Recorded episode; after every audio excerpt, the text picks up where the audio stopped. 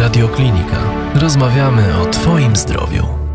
Gościem radiokliniki jest pan profesor Robert Gil, kardiolog, kierownik Kliniki Kardiologii Inwazyjnej Centralnego Szpitala Klinicznego MSW w Warszawie. Dzień dobry. Dzień dobry, witam pana, witam państwa. Tematem naszego spotkania będą zawały serca. Panie profesorze, czym jest w ogóle zawał serca i skąd się wzięło to określenie? Dobre pytanie. Dziękuję za to pytanie. Pytanie jest dosyć zaskakujące, bo pojęcie zawał jest pojęciem, które przyszło praktycznie z anatomą patologii. Zawał oznacza martwicę danego obszaru tkanki, bo nie tylko ma miejsce w, w takim narządzie, jakim jest serce. Może być zawał śledziony, może być zawał płuca. Rodzaj ukrwienia, może nie czas, nie miejsce, żeby tutaj do tego wchodzić, jest na tyle bez zabezpieczającego układu, że za zablokowanie napływu krwi dostarczającej substraty energetyczne dla, dla mięśnia e, sercowego powoduje, że ten obszar, który przez daną tętnicę jest zaopatrywany, no tam się dokonuje martwica. Pojęcie zawał wiąże się z, czy pochodzi z terminologii anatomopatologicznej. W czasie sekcji ktoś kiedyś pierwszy stwierdził martwiczą tkankę. Do zawału dochodzi najczęściej poprzez powstanie zakrzepu w tętnicy. Czy tylko zakrzepy, czy na przykład też zarośnięcie światła tętnicy poprzez złogi cholesterolowe? Ja myślę, że tutaj trzeba od, odmityglizować to, to pojęcie, dlatego że zawał jest zjawiskiem dynamicznym. W tętnicy, która do pewnego momentu jest w stanie dostarczyć odpowiednią ilość krwi temu obszarowi mięśnia sercowego, który, za który odpowiada, zamyka się nagle. Pęka blaszka miażdżycowa właśnie przebiegu, w przebiegu procesu miażdżycowego, ale wcale tamtej blaszki dużo nie musi być. Wcale nie musi być bardzo ciasne zwężenie. Z różnych względów, od genetyki począwszy, po infekcje, po wysiłek fizyczny, to pęknięcie prowokuje stworzenie się zakrzepu. Zakrzep tworząc się blokuje krew. Mięsień sercowy jest jakby uderzony obuchem, tak? Zaprzestaje tam ta, ta krew dostarczać tlen, substraty energetyczne i po prostu komórki mięśnia sercowego umierają. Każda z tętnic na swoim przebiegu dzieli się na mniejsze i im mniejsza tętnica jest zablokowana, tym mniejszy obszar podlega zawałowi. Wiemy również, że proces miażdżycowy ma dużo większą skłonność niestety do, do występowania w tych proksymalnych częściach tętnic wieńcowych. W tej części nasierdziowej i bliżej aorty.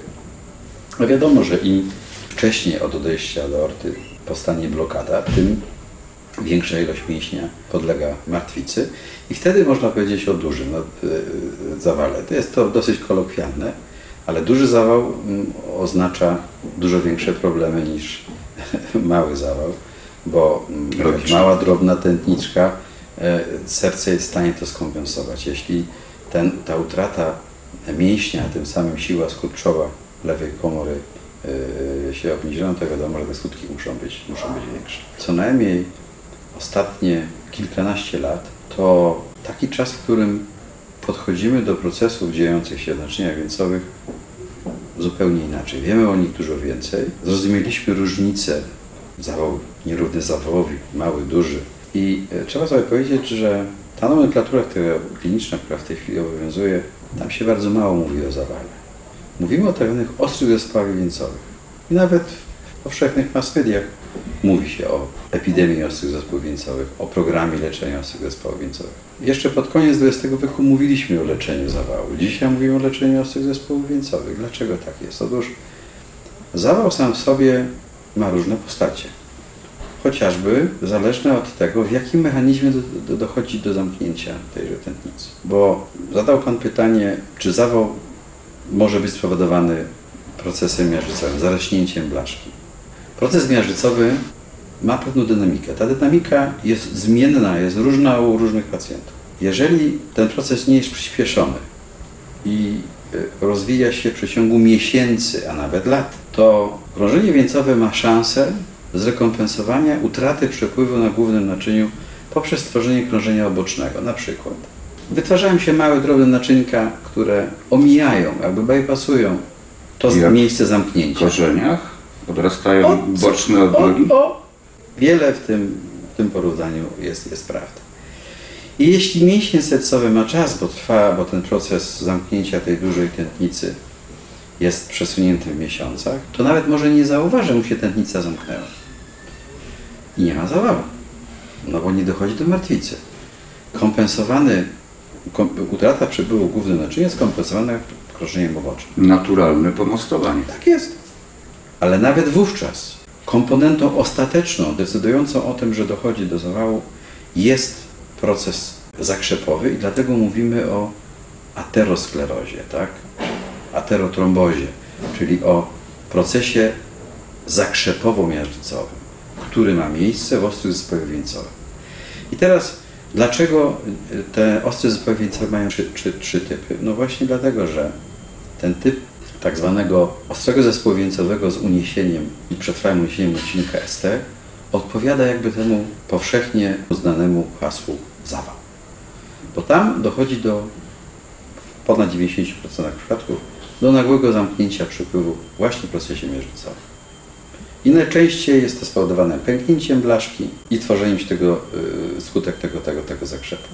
Drugi typ to jest tak zwany bez przetrwałego uniesienia ST. Pierwszy był, był akronim STEMI, ten drugi jest NSTEMI. To jest sytuacja, w której jest blaszka miażdżycowa, która podlega owrzodzeniu, na której zakrzep się tworzy i rozpuszcza, dlatego że w układzie krążenia, dokładnie we krwi, istnieją czynniki, które zabezpieczają balans między fazą płynną a stałą krwi. Tak? Krew jest koloidem. Dzięki różnym substancjom, nawet tworzący się zawał, organizm jest w stanie rozpuścić. Tak? Na hasło źle wysyła swoich e, Wojowników. zawodników, wojowników, walczcie, udrożnijcie to. Tak? Oni Może nie mieczami, tylko specjalnymi substancjami e, chemicznymi, ale są w stanie to rozpuścić do pewnego stopnia. I w tym enstemi, w tej postaci enstemi, ten proces jest dynamiczny, chwiejny, labilny. Przymyka się, za, y, popuszcza, przymyka się, zapuszcza. Przez to, przez to, że popuszcza, ta krew co jakiś czas dopłynie, jest, pojawia się tlen, pojawia się, pojawia się substrat energetyczny. Gorzej mięsień funkcjonuje, ale jakoś funkcjonuje. Jest więcej do odratowania. Jest troszkę więcej czasu, żeby to y, y, udrażnić. I trzecia forma ostrego zespołu wieńcowego, tak zwana niestabilna dusznica piersiowa, czy niestabilna angina, to jest sytuacja, w której proces jest jeszcze bez, tego, bez tej zakrzepowej komponenty. Tam właśnie dominuje mm, blaszka miażdżycowa, jej obrzęk ewentualnie, jej uszkodzenie w wyniku jakiegoś urazu. I jest to sytuacja, w której ciasne zwężenie przy niedużym wysiłku daje sygnał, boli, bo jest niedokrwiony, tak? Czyli nie zamyka się, płynie za mało krwi, ale jednak jakaś krew tam się dostaje do tego obszaru. I teraz proszę sobie to odnieść do tego klasycznego pojęcia zawału. Ono się nie mieści w tym szerokim spektrum zmian, które się dzieją w tętnicach wieńcowych. Dlatego ta diagnostyka wcale taka łatwa nie jest, ale ona musi mieć miejsce, dlatego że w każdej z tych form mamy pewne zagrożenie życia, mamy pewien okres, okno takie, w którym możemy zadziałać i usunąć wszelkie potencjalne skutki zawału. Tego czasu mamy troszeczkę e, więcej w przypadku niestabilnej dusznicy bolesnej, dużo mniej w przypadku STEMI, ale jakby końcowa metoda, którą y, stosujemy, to jest mechaniczne udrożnienie tego tej tętnicy poprzez zastosowanie I o tym- plastyki wieńcowej z zaszczepieniem stentu. I o tym porozmawiamy oczywiście w dalszej części. Natomiast y, zacznijmy ab owo. Kiedy możemy podejrzewać, że dopadł nas zawał? Następne bardzo dobre, znaczy muszę po, znowu powiedzieć, bardzo dobre pytanie. Nie ma na to jednej odpowiedzi, dlatego że zawał ma maskę. Możemy powiedzieć o typowym zawale, tym, o którym już Heberden pisał i który jest dzięki mass mediom y, gdzieś tam w głowach ludzi. To jest ból w klatce piersiowej, w okolicy przedsercowej albo zamostkowej, I ja myślę, że wielu ze słuchaczy widziało różne ryciny, na których człowiek ze zbolałym wyrazem twarzy trzyma się, trzyma swoją, zwłaszcza prawą dłoń na okolicy przedsercowej. I to jest ten typowy ból. Jedni go określają jako ból przeszywający, ściskający, ucisk cegły. Ta ekspresja dolegliwości, zwłaszcza w wykonaniu kobiet, jest y, zawsze bardzo bogata. Chyba, że tak boli, że pacjent nic nie chce mówić i bardzo krótko, to, ale to częściej mężczyźni niż kobiety. Y, I nie ma co o, ten charakter za bardzo pytać, bo partner ma takie dolegliwości, tak się czuje, że najbardziej chce się wymieniać z nami tymi opisami. Ale ten ból właśnie zlokalizowany w tym miejscu i zwłaszcza typowa forma z, z promieniowaniem do żuchwy, z promieniowaniem do barku czy do lewej, lewej dłoni. To jest ten taki podstawowy, można powiedzieć, obraz, który w literaturze i w mass mediach się pojawia i wszystkim się wydaje, że zawał jest tylko wtedy, jak jest to. Nieprawda. Oprócz tej typowej maski klinicznej możemy mieć nietypową i co więcej jeszcze atypową. Nietypowa to taka, o której występuje stosunkowo często, ale nie, nie lokalizuje się w sercu, tak? No, na przykład pacjent ma dolegliwości ze strony jamy brzusznej. Najczęściej można powiedzieć, wiąże się to z zawałem dolnej ściany i mm, zależności autonomicznego układu nerwowego powodują, że to rzutowanie bólu jest zupełnie inne niż w postaci typowej. Tak? A typowa postać może być postacią neurologiczną postaci e, migreny, bólu głowy. To mogą być bóle stawowe. Tak? To są sytuacje, w których daleko nam od, od serca, tak? czyli to jest wykrywane w zupełnie innych miejscach, ale czujność trzeba wykazać, bo jak powiedziałem, oprócz typowych objawów, które są stosunkowo łatwe do zebrania w całość i postawienia, i, i postawienia końcowej diagnozy, do tych właśnie atypowych i nietypowych. Czy zawał serca może przebiegać bez żadnego bólu? Tak. Całkiem niemała ilość jest nie ma klinicznie. Co więcej, wcale nierzadko w czasie diagnostyki zupełnie związanej ze serc, z sercem, przy wykonywaniu pierwszego echa serca albo pierwszego EKG, okazuje się, że są cechy spełniające przybyty zawał. Pacjent, pacjentka robią oczy, my się dziwimy, ale tak też może się zdarzyć. Dlaczego tak jest? Nie ma na to jednej odpowiedzi, jak zwykle. Nie tylko w kardiologii nie ma nic prostego. A jeszcze my, chcąc być ważniejszymi, dobudowujemy do tego całą historię. Po pierwsze, próg bólu. Wiemy o tym, są wśród nas ludzie, którzy na ukłucie szpilki reagują jakby ich cięto nożem. A są tacy, którzy po poważnym urazie odczuwają ten ból zupełnie inaczej i dla nich nic się, nic się tutaj nie dzieje. Tak, czyli jakby po pierwsze, ten próg bólu, to jest po pierwsze. Po drugie, mechanizm. I na przykład, jeśli to będzie nagłe zamknięcie, no nie ma bata, przepraszam za kolokwializm, tego pacjenta musi zaboleć mniej czy więcej, nawet jeśli ma wysoki próg bólu. Ale jeśli to jest endstemi, wolno się podmykające, pacjent może tego nie zlokalizować, zwłaszcza jeśli jest po dużych wysiłkach fizycznych, na przykład mecz piłki nożnej z kolegami w wieku lat 45 bez dobrego przygotowania, intensywny trening, to jest również sytuacja, której mamy atypową czy nietypową postać. Pacjent może czuć, że, że go bierze tak zwana angina czy grypa. Źle się czuje, mam lekko podwyższoną temperaturę. Naciągnąłem się przy tak, tak, no to się położę, poleżę chwilę, y, może jutro wezmę wolne, nie pójdę do pracy. I tak to się po prostu dzieje, że... A następnego dnia już jest lepiej, zwłaszcza jeśli nie był to duży zawał, związany z dużą tętnicą końcową. Potem się okazuje za ileś lat, a jednak ten zawał był. Bóle zawałowe można pomylić z innymi dolegliwościami typu zapalenie płuc, promieniujące bóle od kręgosłupa, Tak. przypuklina przełykowa i tak dalej. Wszystko, tak, wszystko to prawda. Dlatego postawienie diagnozy y, ostrego zespołu wieńcowego, znaczy bym w tym kierunku optował, a nie zawału, nie skracajmy y, tutaj tej, tego, to jest zawężanie tego problemu. Ono musi być wspomożone dodatkowymi metodami diagnostycznymi. Oczywiście wykład, y, szanowny bardzo, wywiad y, z pacjentem, to jak mówią, czy mówili starzy profesorowie, to 80% sukcesu. Dzisiaj jesteśmy obudowani dodatkowymi urządzeniami. Ta diagnostyka e, nieinwazyjna i obrazowa, czyli labo- laboratoryjna i obrazowa, e, ona jest mocno pomocna i dostępna praktycznie w każdym miejscu, ta podstawowa.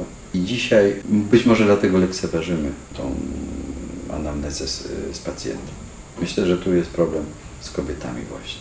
Tutaj to jest ten moment, w którym lekarz zmęczony na dyżurze ma następną histeryzującą kobietę i być może, nie zawsze, rozważy, że to jest zawał. Ale jak wykona zapis EKG?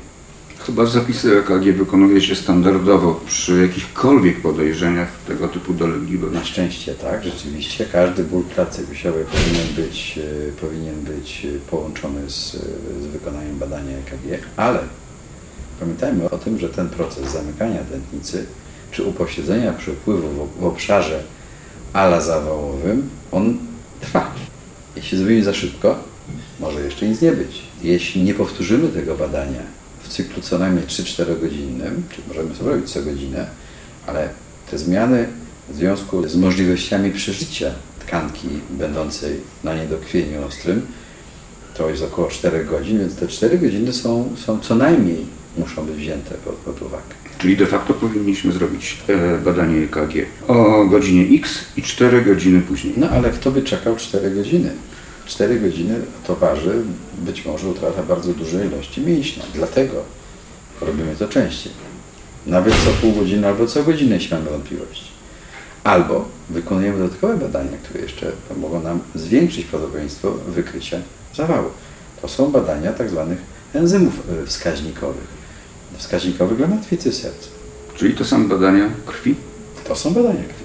Co więcej, możemy również wykonać echo serca, które jest w stanie nam pokazać zaburzenia kurczliwości mięśnia sercowego. Mając te trzy metody, plus dobrze zebrany wywiad, jesteśmy w stanie w 90 paru procentach przypadków dać sobie radę i o czasie podjąć odpowiednią decyzję, bo postawienie diagnozy ostrego zespołu wieńcowego wiąże się z koniecznością, nazwijmy rzeczy po imieniu, z koniecznością dalszego szukania powodu tych dolegliwości i usunięcia ich poprzez zastosowanie pierwotnej diagnostyki wieńcowej. Dość dużo miejsca w tej rozmowie poświęcamy objawom, bo są one kluczowe. Jak długo mogą się utrzymywać takie objawy, o których mówimy? Bóle, bóle narastające? Ja bym powiedział to w ten sposób, że jak zaczynałem swoją karierę zawodową jako lekarz, funkcjonowały pewne aksjomaty i mówiło się to w ten sposób, że czas bólu jest ogromnie istotny, bo jeśli on trwa krótko, to to jest tylko dusznica bolesna,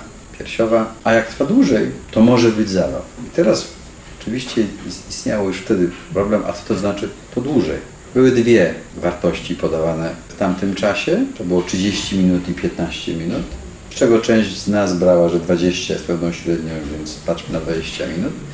Można było powiedzieć, że wtedy, kiedy dostęp do diagnostyki był bardzo, bardzo trudny, EKG owszem tak, ale świadomość ludzka była dużo mniejsza, pacjent przyjeżdżał później, on już nie pamiętał, czy ten ból trwał 15 czy 20 minut, bo oczywiście on cały czas tych dolegliwości to, to siedział No tak, domu, myślał, że mu przejdzie. Żaden pacjent nie siedzi z zegarkiem w ręku i nie liczy Otóż to, tego, więc, więc długo to, to, już był, to już był problem, tak?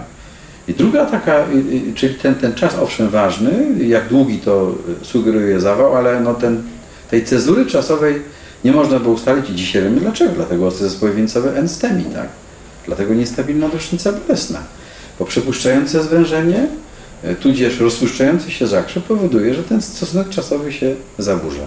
A nie mamy tylko tych klasycznych. Klasyczny zawał STEMI to jest dzisiaj 40%, nawet troszkę poniżej 40% wszystkich przypadków ostrego zespołu wieńcowego. Czyli można powiedzieć, te 60% wypada, bo ma zupełnie jakby inny, inny obraz. I wtedy y, funkcjonowało coś takiego jak test y, nitroglicerynowy. Co to oznacza? Że jeśli po podaniu podjęzykowym, w tamtym czasie sprayów nie mieliśmy, te dolegliwości miały bardzo szybko, mówiło się do dwóch minut, a nawet y, im szybciej, tym, tym bardziej to było pewne, że to jest komponenta wieńcowa, tak? Jeśli nie puszczało, wieńcowa, ale związana z dławicą piersiową. Natomiast jeśli nie puszczała, to znaczy się, że zawał jest skrzeplina, nie ma przepływu, nitrogliceryna nie działa, to na pewno musi być zawał.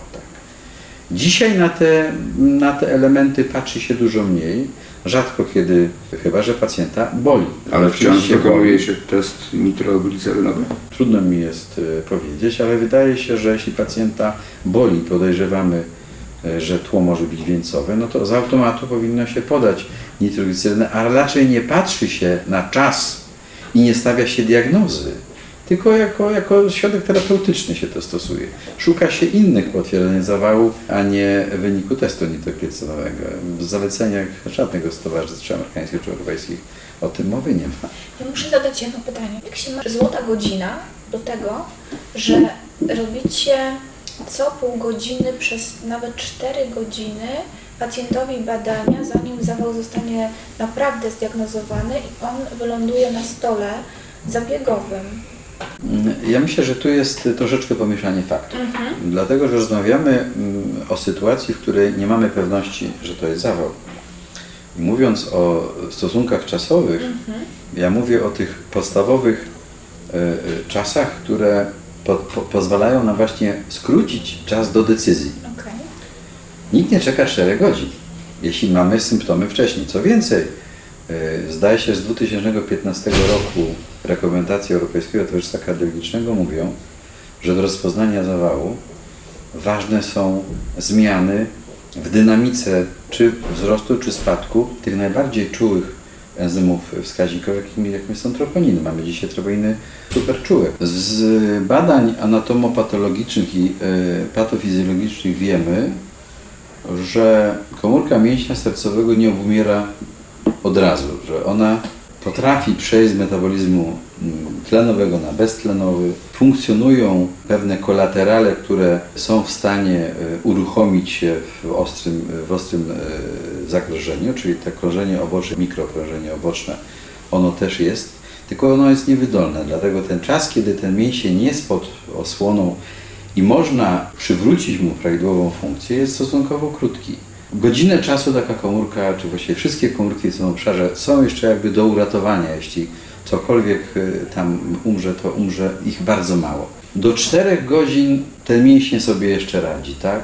On się jeszcze nie rozpływa, komórki się nie rozpadają i enzymy proteolityczne nie rozpuszczają swojego otoczenia.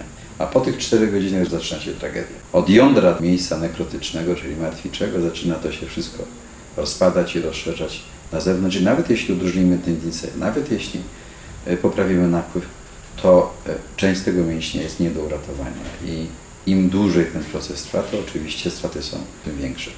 E, Mówiąc o złotej godzinie, trzeba się cofnąć do czasu fibrynolizy, czyli podawania środków rozpuszczających zakrzepy. To był ogromny postęp w leczeniu zawału i z całą pewnością mm, pozwolił mnóstwo żyć ludzkich uratować, ale Pamiętajmy o tym, że to było e, działanie na tą ostatnią fazę zamykania tętnicy, czyli na skrzeplinę. Ale podłoże, które powodowało, że ta e, skrzeplina, zakrzep się e, budowały, ono nie znikało.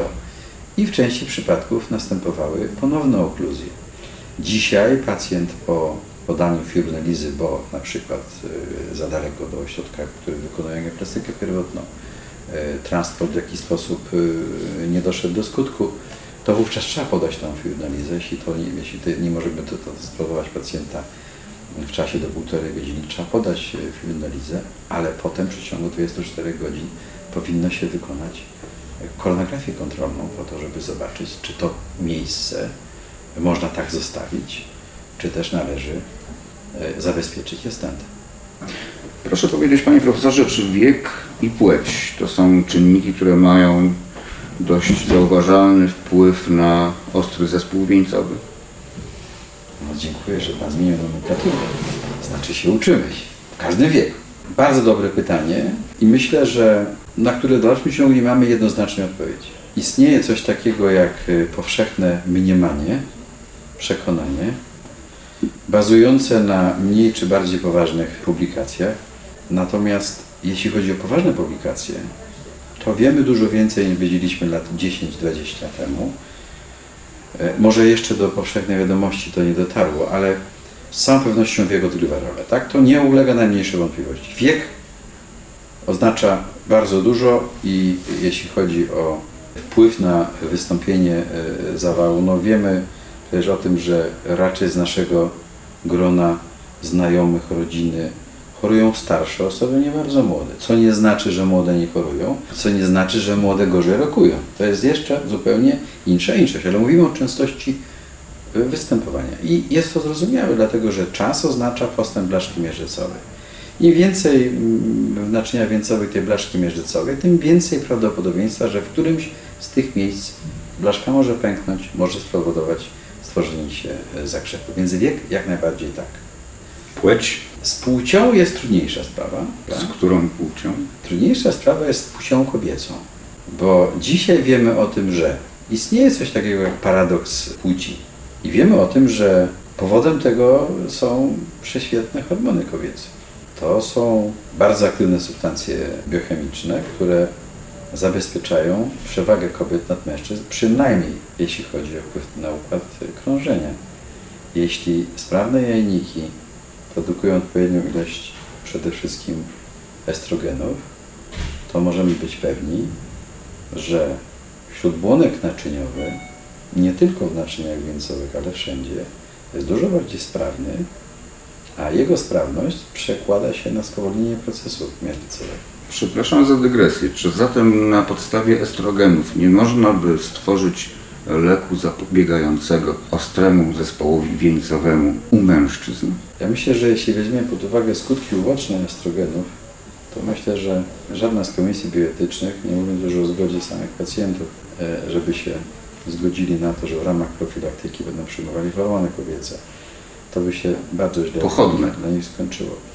No, prawda jest taka, że mm, myśli Pan o stworzeniu sztucznego hormonu, który Tak. będzie miał, rozumiem, czynnościowy skutek, tylko i wyłącznie skutek ten naczyniowy, a nie będzie O tym myślałem, ale chyba troszeczkę nie stworzono, spłuciłem nie temat. stworzono czegoś takiego. Zresztą muszę, muszę powiedzieć, że co najmniej dwa duże badania kobiece po kilkanaście tysięcy pacjentek, u których stosowano terapię estrogenową w ramach profilaktyki ostrego zespołu wieńcowego, one się nie sprawdziły. E, Z dwóch powodów. Po pierwsze, balans między progesteronem a estrogenami jest bardzo ważną sprawą, jeśli chodzi o procesy nowotworowe narządach rodnych kobiecych, jak i, jak i w gruczole piersiowym. Tutaj ten moment jest mocno niebezpieczny.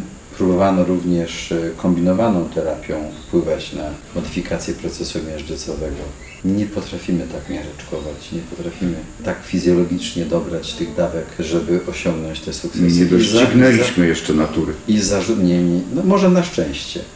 E, I praktycznie zarzucono tą terapię jako profilaktykę progresji miażdżycy. Owszem, ona jest stosowana u pacjentek, które w ciężki sposób przeżywają okres klimakteryczny, tak? ale e, i liczymy na to, że e, układ krążenia bardziej odsapnie, odpocznie, że będzie łatwiej leczyć e, czy stabilizować ciśnienie tętnicze, ułagodzić gospodarkę węglowodanową i lipidową. Ale to są wszystko drobne fakty, nie przekładające się na tyle jednoznacznie w efekty, żeby to z automatu wszystkich muszą być kliniczne wskazania do, do terapii zastępczej hormonalnej, e, żeby tą terapię zastosować, bo jak powiedziałem, ma ona swoje szare strony, a nie z automatu wszystkim, bo skoro 55 lat kobieta skończyła, nie ma swoich hormonów, teraz dajmy jej z zewnątrz, to nie, nie będzie miała miażdżycy, nie będzie miała zawału. To za daleko posunięte uproszczenie. Rozmawiamy o podobieństwach i różnicach ostrego zespołu wieńcowego u kobiet i u mężczyzn. Czy objawy u obu płci są podobne, czy też różnią się w jakiś sposób? Ja myślę, że to jest e, następne uproszczenie, które funkcjonuje w tak zwanych mass mediach i myślę, że część słuchaczy pewnie się e, z tym bardzo mm, często spotkała. Otóż objawy u kobiet i u mężczyzn są te same. Zarówno za czasów moich studiów, jak i moich obecnych asystentów, jak i studentów, bo prowadzimy też zajęcia dla studentów, jest ciągle tak samo. Objawy u kobiet i u mężczyzn są takie same. Nie ma takiego podziału, że te są u kobiet, te są u mężczyzn. Problemem jest to, jaki procent tak zwanych typowych, atypowych czy nietypowych występuje u kobiet i u mężczyzn. Mamy dwa bieguny. U kobiet jest przewaga tych nietypowych i atypowych, u mężczyzn jest przewaga tych typowych. I to jest jeden z powodów, dla których ktoś kiedyś powiedział, że kobiety chorują inaczej. Nie, one chorują tak samo. I znakomicie zaczyna nam się układać ta cała wiedza, bo już wiemy, dlaczego u kobiet częściej nietypowe i atypowe, u mężczyzn typowe, ano ze względu na działalność estrogenu. Też.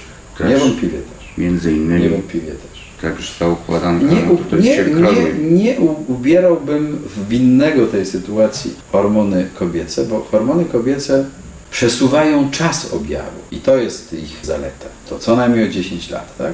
Można powiedzieć, że to samo, co się staje u mężczyzny w wieku lat, powiedzmy sobie tych 45, to, to od 55 można powiedzieć wyrównują się szanse. Kobieta nadgania w tym, tym drugim, a że żyją dłużej, no to również te średnie, kogo więcej, kogo mniej, zaczynają się wyrównywać.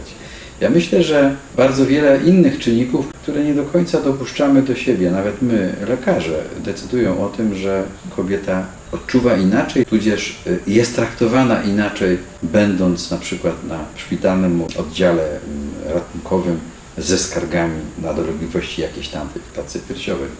Otóż po pierwsze kobieta, to jest moja dygresja teraz, lepiej radzi sobie ze stresem. Tutaj można mówić o tym, że statystycznie kora nadnerczy u kobiet jest bardziej wydolna, jest, są, jest, są te kora nadnerczy jest troszkę większa. Natura tak stworzyła kobietę, e, z racji tego, że rodzi dziecko, potem je wychowuje w pierwszym rzędzie, że ona musi sobie ze stresem poradzić. Ogromna większość kobiet robi to dużo lepiej jak mężczyzna. A że ma mnóstwo obowiązków. To jest rys kulturowy, tak?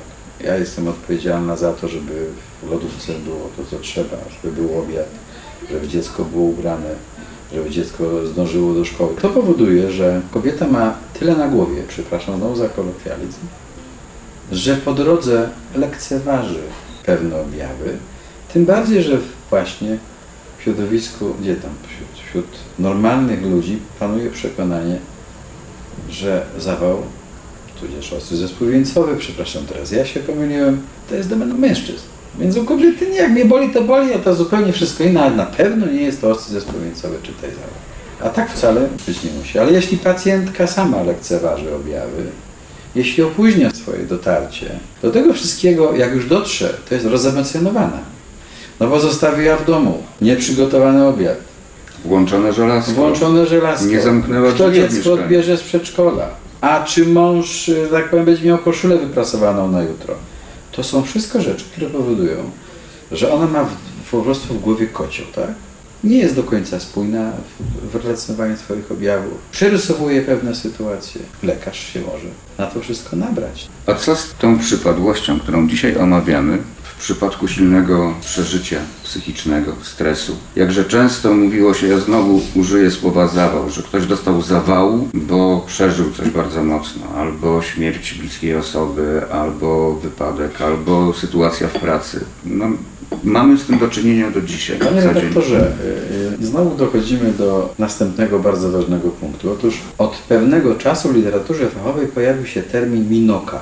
Minoka jest akronimem słów angielskich mówiących o niedokrwieniu wręcz o zawale bez obstrukcji naczyń wieńcowych. Bo to oznacza myocardial infarction non-obstructive angina. Minoka, minoca. To oznacza, że są mechanizmy, które mogą dać objawy kliniczne z bólem na czele, ze zmianami mm, e, w EKG, nawet podwyższonymi enzymami martwicy, zwłaszcza troponina.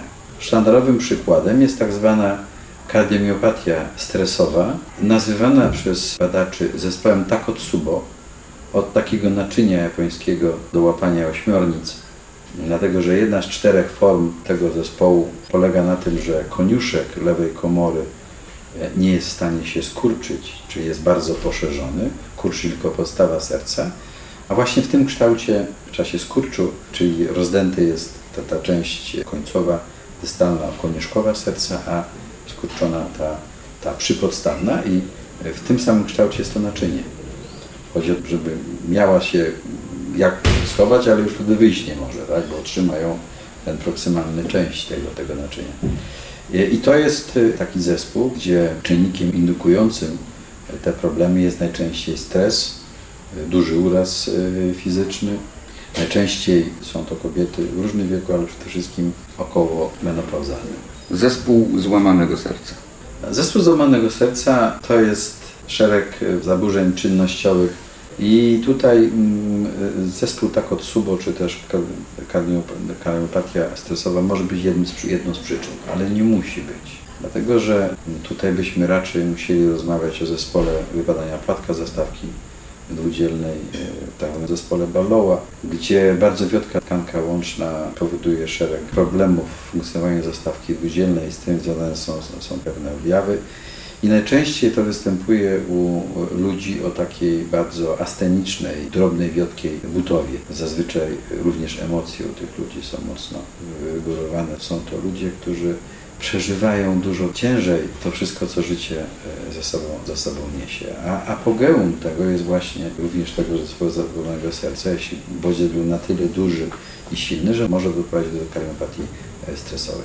Aczkolwiek kardiopatia stresowa generalnie jest to dobrze rokująca choroba. Nawet e, duże spadki kurczliwości przebiegu tejże kardiopatii wycofują się bardzo często tak zwanym rozpoznaniem ex czyli nie mieliśmy pełnych zapisów EKG, nie było pomiaru enzymów, nie zrobiono koronarografii, ale ustąpienie w badaniu ekokardiograficznym zaburzeń kurczliwości jest potwierdzeniem, że to była właśnie kardiopatia stresowa. Ale wiemy również, że u części z tych przede wszystkim kobiet, u których występuje ta kardiopatia stresowa, jej powtórzenie rokuje już gorzej. To oznacza, że coś jest nie, nie, jest nie tak y, w układzie krążenia Idąc y, tropem różnych nietypowych sytuacji w przypadku ostrego zespołu wieńcowego, chciałbym pana profesora jeszcze zapytać o jedną rzecz, bo wiadomo, blaszka miażdżycowa i konsekwencje z tym się wiążące. Żeby uniknąć blaszki miażdżycowej należy zdrowo żyć, zdrowo się odżywiać, uprawiać sport i tak dalej, i tak dalej. Obiegowa opinia taka jest. Ale są ludzie... Słuszne. Jest słuszna, niewątpliwie. Natomiast są ludzie, którzy żyją, uprawiają sport, palą papierosy, piją alkohol, żyją w sposób e, stresogenny i nie mają blaszki miażdżycowej, a tym samym nie są zagrożeni ostrym zespołem wieńcowym. Gdzie tkwi fenomen w tym wszystkim? W genach. Po prostu w genach. Jednym jest dane, drugim więcej, drugim mniej. To oczywiście jest spore uproszczenie i to nie ma tak, że jeśli swawoli się, powiem, dyzia konsekwencji, bo nie rozmawiajmy tylko i wyłącznie o naczyniach wieńcowych i zawale, tudzież o tym zespole wieńcowym. Pomyślmy o innych narządach, powiedzmy o innych chorobach. Za to wszystko trzeba zapłacić. Płuca, wątroba. Na przykład. To od tego bym zaczął. Po drugie, blaszka miażdżycowa to wiemy już z czasów y, wojny koreańskiej, a jak y, dobrze pamiętamy, anatomopatolodzy mm, amerykańscy byli strasznie zdziwieni, dlatego że był taki przepis, który mówi, że właściwie wszyscy żołnierze, którzy mm, zginęli w tej wojnie, podlegali sekcji i okazało się, że tych młodych chłopaków powołanych do wojska stwierdzono obecność blaszek miażdżycowych. Blaszka miażdżycowa jest związana nieodłącznie z, ze starzeniem się organizmu. Natomiast są pewne mechanizmy, które powodują, że ta blaszka mrzycowa rozrastając się do pewnego momentu w ogóle nie upośledza światła, bo naczynie jakby rozrasta się na zewnątrz i dopiero potem po osiągnięciu takiej masy krytycznej, może 40% obwodu, mm, czy właściwie w powierzchni e, przekroju poprzecznego, jeśli jest zajęte przez blaszkę, to wtedy to naczynie już nie może się dalej poszerzać i zaczyna z kolei zmienia swój kierunek, idzie w kierunku światła, zaczyna je zwężać. To wszystko powoduje, że przez lata proces miażdżycowy nie daje żadnego sygnału. Tak nam się wydaje, że jesteśmy zdrowi i nieprawdą jest, że jeśli pacjent trafia po raz pierwszy do szpitala z ostrym zespołem wieńcowym i to tym najbardziej klasycznym, to nie dlatego, że ta miażdżyca nagle się pojawiła. Ona była, mniej czy bardziej, ale e, mieliśmy prawo jej nie czuć. I teraz dochodzimy do tego momentu kinetyki. U jednych ten proces adaptacji naczynia do miażdżycy, czyli tego uciekania na obwód, on jest stosunkowo przedłużony. Dynamika obciążenia naczynia blaszką miażdżycową jest wolniutka. Wolno się ta blaszka e, formułuje i idzie sobie na zewnątrz, a krew płynie dobrze, bo nie jest uposiedzona. A są inni, u których jest ograniczona możliwość tego tak zwanego dodatniego remodelingu. Naczynie się obkurcza od samego początku. Czyli nawet bez dużej objętości blaszki idzie dużo szybciej do wewnątrz. Geny o tym stanowią. To już daje pewną różnicę w tych strefach czasowych, kiedy zaczyna boleć, czy mamy pierwsze symptomy, czy to jest ten jeden właściwy. Następny element genetyczny, który tutaj odgrywa rolę, to jest pewnego rodzaju aktywność tej blaszki, bo wiadomo, że blaszka miażdżycowa, jeśli ona jest wyciszona biochemicznie, ona się powoli tam rozwija, zazwyczaj jest e, jednorodna, metabolicznie wygłuszona, bym powiedział. Ale są pacjenci, u których geny powodują, że ta blaszka jest jednym wielkim tyglem procesów biochemicznych, w których pojawiają się enzymy proteolityczne, które potrafią rozpuścić wierzchnią warstwę blaszki i wtedy ona szybciej pęka na przykład przy wysiłku fizycznym. I to powoduje, że tam nawet nie musi być dużego, dużej akumulacji blaszki, nie musi być dużego zwężenia, ale ta aktywność może sprowokować powstanie zakrzepu i tego zawału. I tutaj dochodzimy do, do pytania, młody człowiek, młoda kobieta, mężczyzna, Uprawiający sport, Uprawiający sport. zdrowo. To jest jeden z wielu możliwych elementów. My wszystkiego jeszcze nie wiemy. E, Ja wierzę, że przyjdzie taki czas, kiedy będzie można stosownym testem powiedzieć prawdopodobieństwo pęknięcia blaszki i zawału w takim a takiej, powiedzmy sobie, konfiguracji genowej tego pacjenta jest takie, u tego takie. Czy będziemy mieli na to leki spowalniające i tak dalej? Da Bóg tak. No, No to już pewnie czasu. będzie konsekwencją osiągnięcia pierwszego etapu. Dokładnie, dokładnie. tak. Panie profesorze, leczenie zawałów serca. Nie wiem, czy w ogóle stwierdzenie leczenie jest adekwatne do tego typu zdarzeń, bo przecież y, martwicy fragmentu mięśnia sercowego cofnąć się nie da, ale można ominąć te fragmenty. Ja myślę, że y, wracamy znowu do tego hasła złotej godziny. Ta złota godzina była takim hasłem y, wprowadzonym za czasów fibronitycznego leczenia zawału, bo już wtedy, a to, to były lata 80. XX wieku, było wiadomo, że im szybciej ten lek rozpuszczający zakrzep, bo wiedzieliśmy, że zakrzep jest powodem zawału, to on szybciej zadziała i ta martwica będzie ograniczona albo w ogóle jej e, nie będzie. Nawet powstał taki termin medyczny, który mówi nam o tak zwanym zawale porzuconym, to jest e, aborted infarction e, z angielskiego, co to oznacza, że jeśli w przeciągu pierwszej godziny zadziałamy lekowo czy mechanicznie, to właściwie w mięśniu sercowym nie pozostaje żaden znak, nawet w zapisie EKG, w, w, w badaniu ultrasonograficznym. Jakie metody stosuje się po ostrym zespole wieńcowym, po zaistnieniu martwicy ścian? Ja myślę, że no znowu wracamy do tej złotej godziny. Naszym celem jest doprowadzić do sytuacji, w której ta martwica jest mocno ograniczona albo nawet jej nie ma. Czyli jeśli weźmiemy pod uwagę, że 4 godziny, czyli właściwie zabieg, leczenie interwencyjne, ono może być farmakologiczne w postaci stosownych środków fibronitycznych rozpuszczających ten zakrzep, Standardowo chyba się je Eee. stosuje w przypadku stwierdzenia ostrego zespołu wieńcowego. Ostry zespół wieńcowy przede wszystkim z przetrwałym uniesieniem ST to jest leczenie interwencyjne. Ale ja mówię leczenie interwencyjne. W Polsce mamy świetną sieć ośrodków kardiologii interwencyjnej i u nas dominuje pierwotna angioplastyka wieńcowa. Tak? I to jest, i ta metoda jest najbardziej efektywna, ona jest promowana. Na pewno na szczycie tego leczenia jako najbardziej efektywną metodą jest metoda pierwotnej angioplastyki wieńcowej, która się opiera na poszerzeniu tego miejsca zamknięcia czy udrożeniu tego miejsca zamknięcia cewnikiem balonowym, a potem implantowaniem stenu. Pomosty, zwane bypassami. Nie jest to metoda do leczenia ostrego zespołu wieńcowego. Ta metoda w przypadku ostrego zespołu wieńcowego jest obciążona dużo gorszym rokowaniem pacjenta. Trzeba sobie powiedzieć, że w zawale z uwolnionymi enzymami, posiedzoną kurczliwością, zabieg pełnego pomostowania arterialno-wieńcowego obciąża pacjenta. Mięsień się gorzej e, goi, on jest również niedokrwiony w trakcie takiego zabiegu. Zabiegi kardiochirurgiczne u pacjenta z ostrym zespołem wieńcowym są ograniczone do bardzo wyrafinowanych sytuacji klinicznych. Pacjent jest ze wstrząsie kardiogennym, z uszkodzonymi zastawkami, z niemożnością naprawy tego e, przez skórnie.